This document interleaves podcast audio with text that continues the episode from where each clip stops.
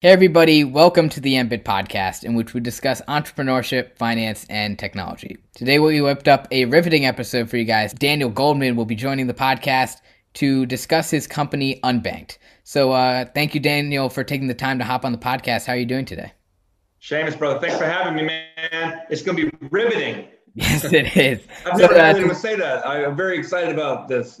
yeah, I appreciate you taking the time. Some quick background here. You you started off at 17 and homeless, and 20 years later, as we mentioned before, it's quite a time difference, but still an accomplishment to be building a multi-million dollar business. But before we get into too deep into the things, quick disclaimer: podcast is not financial or investment advice, and is not a research report. But to start off here, how did you get started in the financial services industry? Let's start with Unbanked. So we started Unbanked we used to be called Ternio, and we originally used blockchain technology. We had a 40 page white paper to use blockchain technology to solve a problem for the supply chain of digital advertising. We had one page in our white paper focused on our Visa debit card, you could spend crypto, right? And that became the business, is one page out of 40 pages. Um, it evolved into Unbanked, which is really just like a crypto neobank. And I'm really super proud of it. Now, I had worked in financial services um, several years back, many, many, many years ago, and I got some insight into, you know, how that industry works. Uh, frankly, I think it's a bit of a, a, it's a predatory industry in some some ways, not always. Depends on the on the actor in the in the space, but um, but I think that it's clear to me that you know when, when we talk about cryptocurrency, people typically think of like Bitcoin or hey, should I buy that Doge token? You know, I hear that like all the time, right? Uh, what do you think about Doge or Ethereum? That's and they show me like their wallet and like, I've got this. Yeah. Um, it, you know, it, it, it, that's like, you know, it's, that's, that's cool. And I love Bitcoin. I'm a big believer in Bitcoin, but it's so much bigger than that, so much broader than that. We're talking about stable coins, people having access to dollars. It's not an investment to be in a dollar, but I can send you money across the world anywhere quickly and cheaply without having to ask a bank for permission. That's cool. Um, I can pay for services that way. I can connect that to a Visa debit card like what we do. I can then have my funds in my own wallet and I can connect that to a yield product like what we got coming out um, early April. I'm very excited about that.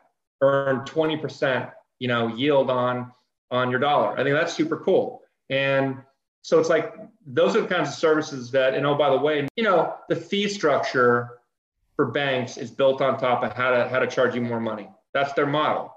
It's it, you can either provide more value, or you can you know find a way to just charge people more money. And and there's a lot of people with you know people with MBAs, and I talk about this all the time. And it's like you know, it, it, here's a good example: McDonald's. I worked at McDonald's two and a half years. We talked about McDonald's before. Yep. So McDonald's used to probably presumably have a pretty decent hamburger. I can't eat a McDonald's hamburger right now. I don't think it's a real hamburger. I don't understand how people can eat this hamburger. It's disgusting to me. I don't like McDonald's hamburger. I can't stress how bad their hamburger is. At some point, they had 100% ground beef, and then somebody, somebody was like, you know what we're gonna do is we're just gonna take five percent of that hamburger and put it in fillers, and then we'll save five percent on the cost, and they don't know the difference. It's like that's genius. And then you know, McDonald's been around since the you know 40s, 50s. So then fast forward, fast forward a few years, the CEO leaves, and then they're like, oh, they got their multi-million dollar package, they killed it. Meanwhile, they're you know uh, subsistence workers making you know for basically living paycheck to paycheck because they had this genius idea to degrade the product. And then the next CEO is like, you know what? We got 95%, you know, ground beef. Why don't we just make it 90%? And then that that continues. That continues. Or at a bank, you have people just saying, well, we're charging 250. Why don't we just charge them three? Right. It's it's all the time. So at some level, we've got to like say, wait a minute, as consumers and individuals, and say, well, this is you know we can do better. And and cryptocurrency is going to allow you to be your own bank and give you more control over your own money and not be, not have to have the fee structure. When I was 21 or 20, 20, I was basically getting two hundred dollars a month in ATM or uh, or late fee charges or whatever, you know, like overdraft. Right. Two hundred dollars a month in overdraft. Yeah. I couldn't catch up because every month I'd pay two hundred dollars. I could never catch up. It was just a it was a hole. That's the way the system's designed. They keep tracking money out of you. Yeah. And they know that. And they know that. They're not stupid. They're savvy. So if they're savvy and they're doing that to people, it's with intent. You know, and if it's with intent, it's malicious. So we've got to do better. We got to do better, and we will do better. And I think it's going to start with education. And that means people need to know it's not just about like, oh, by the way, crypto can be like gambling, so be careful. So it's not all roses. It can be a lot of negative stuff, but it also is going to solve a lot of problems, and that could just be digital dollars. It could, I believe in Bitcoin. Bitcoin is a great thing. I'm 100% believer in Bitcoin long term, and um, it could be smart contracts. And what Ethereum is doing with smart contracts and the ability to transfer value without any intermediary, without anyone's permission, transfer value is beautiful. So, although I would say Ethereum is not made for poor people now, it's very expensive. So, um, yeah, that's, that's how I view the world. How is uh, crypto and DeFi integrated into your business? Well, fundamentally, an easy way to think about it is we have a crypto debit card. It's very easy because if you have cryptocurrency and you got to go through an exchange and it's a total hassle because I got to, well, how do I get that money to my bank account or whatever? We literally, and maybe your bank will shut you down for sending funds from Coinbase. That has happened, right? Many times.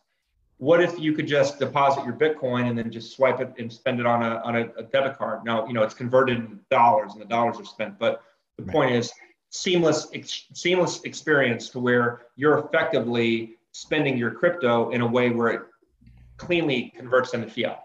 We do that, right? We have bank accounts that let you buy crypto.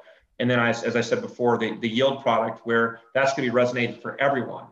People in, we have bank accounts in 234 countries around the world will be able to literally wire in funds if they want to, connect it to their wallet, and then earn yield if they wish, if they want to do that, or they can buy Bitcoin if they want to do that. So that that to me is game changing stuff giving people more control and the ability to earn money on their own money in a way that they won't get from today from a bank. By the way, it's not that banks can't do that. Banks do that all the time. It's just that they keep all the money for themselves. Completely agree. So, quick question. So, if I were to have an unbanked debit card and I swiped it at a transaction for a merchant, would that merchant be getting paid in cryptocurrency or would it be in fiat? Yeah. So, we're not changing the way that the, the system operates. We're just making it convenient for the consumer. So from your point of view, you have funds sitting in an e-wallet. If you want to withdraw your funds back on the blockchain, you can, because now you have the ability to withdraw it without having to go through a third-party intermediary. You're literally withdrawing it to the blockchain, no fee whatsoever. Or when you swipe your card, the merchant gets fiat and your crypto is sold into fiat on, on an exchange.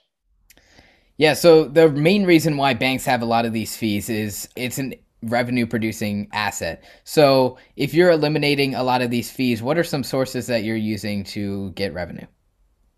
Well, we charge five dollars a month. You know, I'm a firm believer in the Netflix model. My hope is that you know, like if you watch a million, you know, movies in a month, not that you probably could, but you, you know, conceptually, they don't charge you more money at Netflix. They just have your monthly subscription fee, right? Whether you watch five or you watch 25, it's the same cost.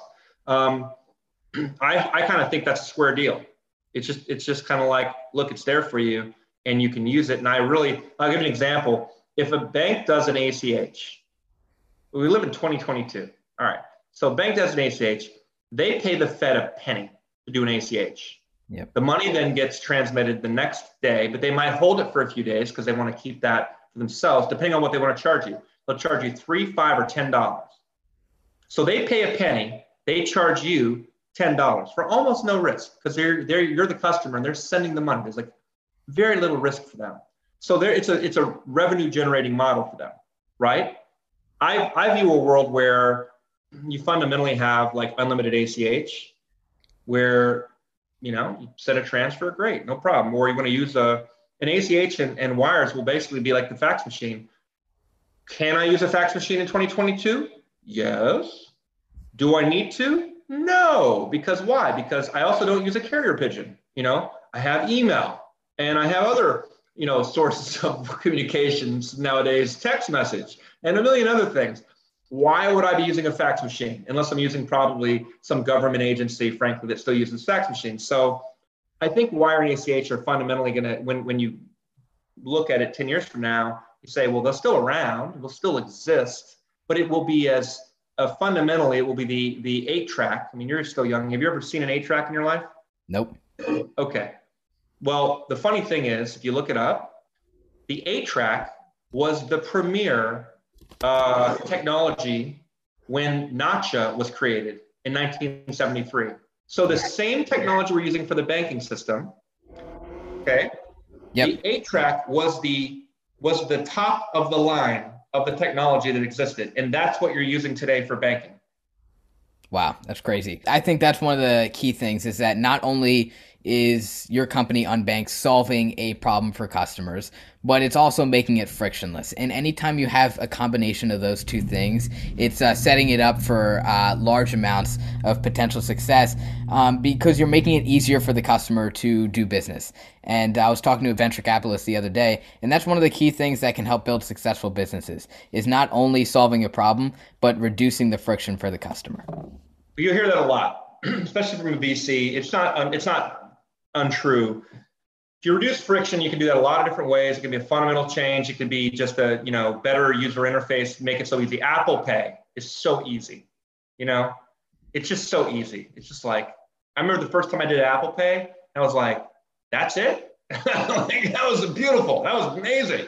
So like, you know, they didn't change. There's a lot of tech underneath that, right? And they had to build a whole bunch of stuff. Of course, it's Apple, so they've got a lot of a lot of money, but um, and capabilities, but they made a really beautiful user experience. And I think the more and, and you don't need crypto to make a better user experience. So by the way, if you use Web, you hear Web three a lot or DeFi, there's still a long ways to go when it comes to building the Apple Pay of DeFi. Like there's still a long ways for us to go, right? But to your point, reducing that friction, you make it easy and convenient for people. There's a reason people go to convenience store and pay two dollars for a pack of gum when they don't need to do that. It's because it's just so convenient. You walk in the door, you give them two bucks, you're out, and you're done. You go to the grocery store, you got to park further away, blah blah blah blah blah. Right? Hundred percent. When we're talking about you guys raising capital, one of the questions I've had is what what was your thought process when you're choosing to raise capital on Republic versus going to other VCs or angel investors? Well, I like Republic a lot, frankly. Um, they're connecting to a bunch of investors. They already have a huge investor network. So by working through the Reg CF and doing a safe note, you're familiar with the safe notes, I'm assuming. Yep. Yep. Okay. I like the safe note. It's very rare that you'll meet a VC. Raising capital is not easy. It's very rare that you'll meet you'll meet a VC and they'll suggest a safe note because it's the fairest terms you can have, right, for everybody. And I've dealt with enough um, VCs to know that, uh, well, depending on the one, right? Some of them are about the mission, but at the end of the day, coldly, they have a job. Their job is to make as much money as possible, right? That's the bottom line. You shouldn't. I don't hate them for that. Um, but when you know we had an offer, like let's say for example in December, to to you know in the millions, um, but the terms were dissatisfactory to us, and so we were not willing to to give in to shitty terms just so we could have some cheap, you know, some quick quick cash. Right. And we're very careful. So at least with the going with a Republic type of offering, you're setting the terms. It's transparent to the marketplace. You're saying, here's what we're offering everyone. You're giving people protection on the downside. You're also giving them protection on the upside as well. And it's a square deal. And so plenty of VCs will invest in a in a Reg CF uh, and plenty of angel investors will, will invest in RegCF. And um, I've, I've always been a big fan of Republic. We did our one last thing. We just got out of the Test Tesla Waters campaign where we've, from what we've been told, it's the best Test Tesla Waters campaign they've ever had. Um, we're raising five million on a um, 20% discount, safe note with a 115 million cap. And in the first two weeks, we raised 1.5, 1.6 million dollars. So it just went live, and we're finally starting able to actually market it. Where we in the Tesla Waters campaign we couldn't. Uh, so I'm very optimistic about our round, and you know when you're competing against well-funded competitors, and we're expanding, and we're doing a lot of stuff on the regulatory side, and big big dreams and plans and stuff we're doing. Yep. We've only ever raised 1.4 million dollars since we started four years ago. So you you have to have capital to be competitive in the space, and we need we're about to go through. We've proven product market fit but we want to go through a hyper growth stage, and, and that means putting a little gas on the fire. And uh, when analyzing your previous history as an entrepreneur, uh, you founded Ad3, Amplify Social Media, and multiple uh, digital media companies. How did those go, and what are some of the most important lessons you learned founding those companies that you will or already are applying to Unbanked? Well, yeah, I mean, all of them were fundamentally digital. Um, I really enjoyed all of them. So I always like to do whatever I do, I do something that I enjoy. Um, Amplify was very political. Uh, I did a lot of stuff for the Democratic Party, driving political messaging and campaigns that I helped them with ACLU, SEIU, AFL-CIO, Nancy Pelosi, um, DNC, DCCC. I did a lot of work. Uh, you know, I I do the stuff I like. Um, and you know, with uh, some of the digital media companies, it was very frankly made a lot of money. It was democratic politics again, but for specifically like you know media, and so I made a lot of money there, very successful. Um, Ad3 Media was an ad tech company, which is why we started looking at Ternio as being a solution for using blockchain and digital advertising.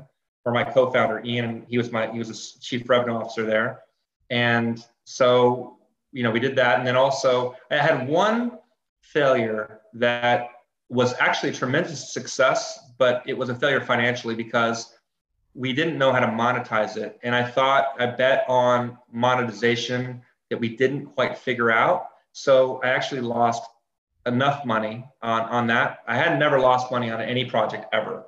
Uh, I was very proud of my streak there, but it was very successful from a standpoint of driving um, views and getting like getting a lot of visibility. And had we monetized it, it would frankly be worth a lot of money. But but we couldn't monetize it. And that was a really important lesson for me. And, and, and anytime you're an entrepreneur, you're always taking a risk. Yep. You know, you're, you're putting money forward, you're putting in a lot of work. Even if you have a low amount of money capital you put in, like your podcast is probably not labor capital intensive, right? Not at all. Yeah. But you got to put in the work. Yeah. Time. Yeah. yeah. Time. Time and effort. Time and effort.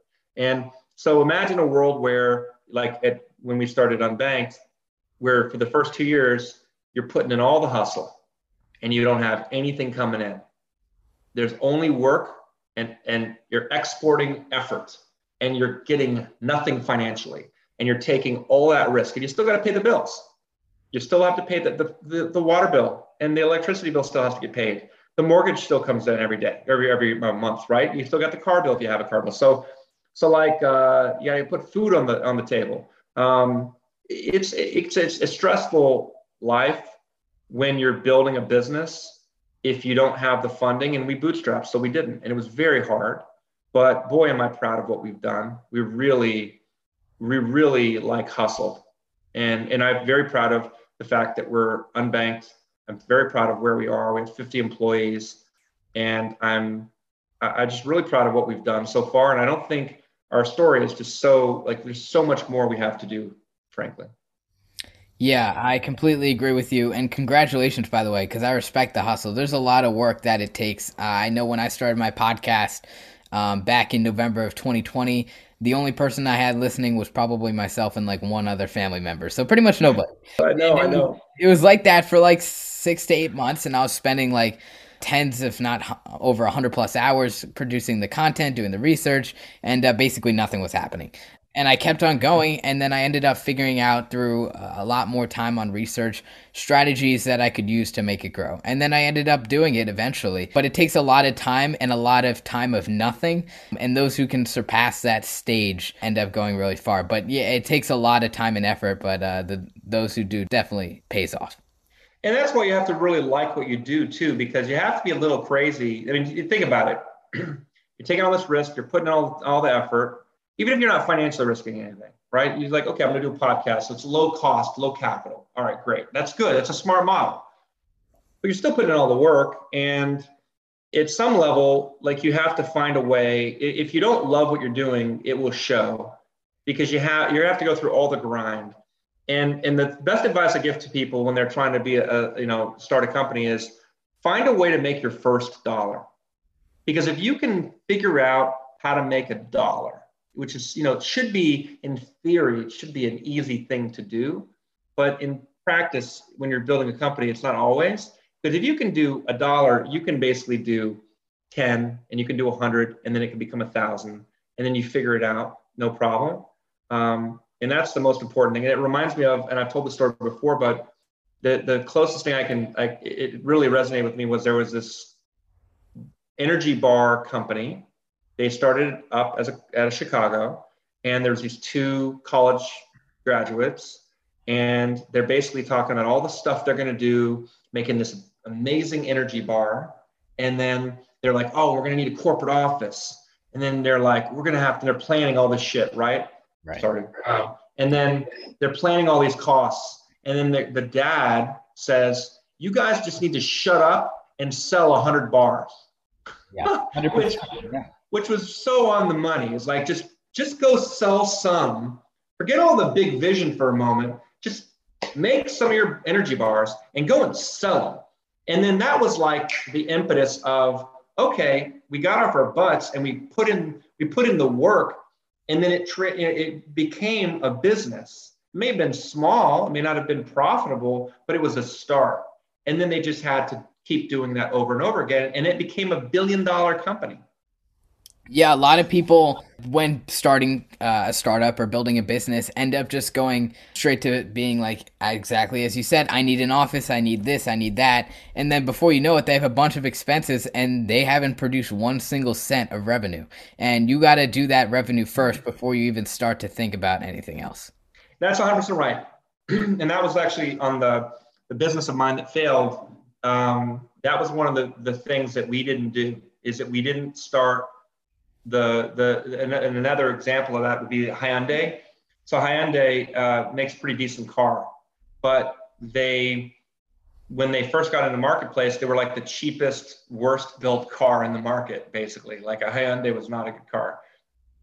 And then they just kind of they were cheap though. So if you know if you needed a cheap car, it may not have been high quality, but it was high high quality, right? Range Rovers are you know very nice, but they're like the worst when it comes to fixing them. Keep that in mind. Um, but but they basically built on top of success. So they took a, a, a low quality car and then they learned how to build a higher quality car. Now they make a very nice car, right? And that's something I would drive. So um, and they do it affordably. Uh, and I think that's the same. It's the same concept of how to start from low cost, get some money, reinvest, build on top of that. And before you know it, you do you got something special. Yep, that's right. And uh, to wrap it up here, what would you say is your mission over at Unbanked, and uh, what should the audience take away?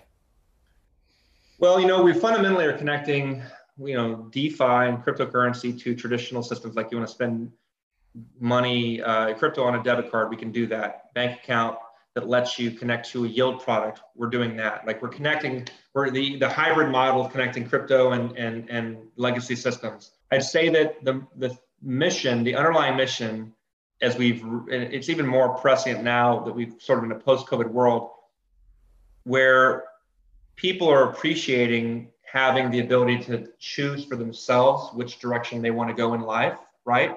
Having been locked up for a couple of years and having things that we take for granted not being anymore kind of like available sometimes. Um, when, when you're dealing with money and people having the right to control their own money without having to ask for permission from a bank. I think that that's really important.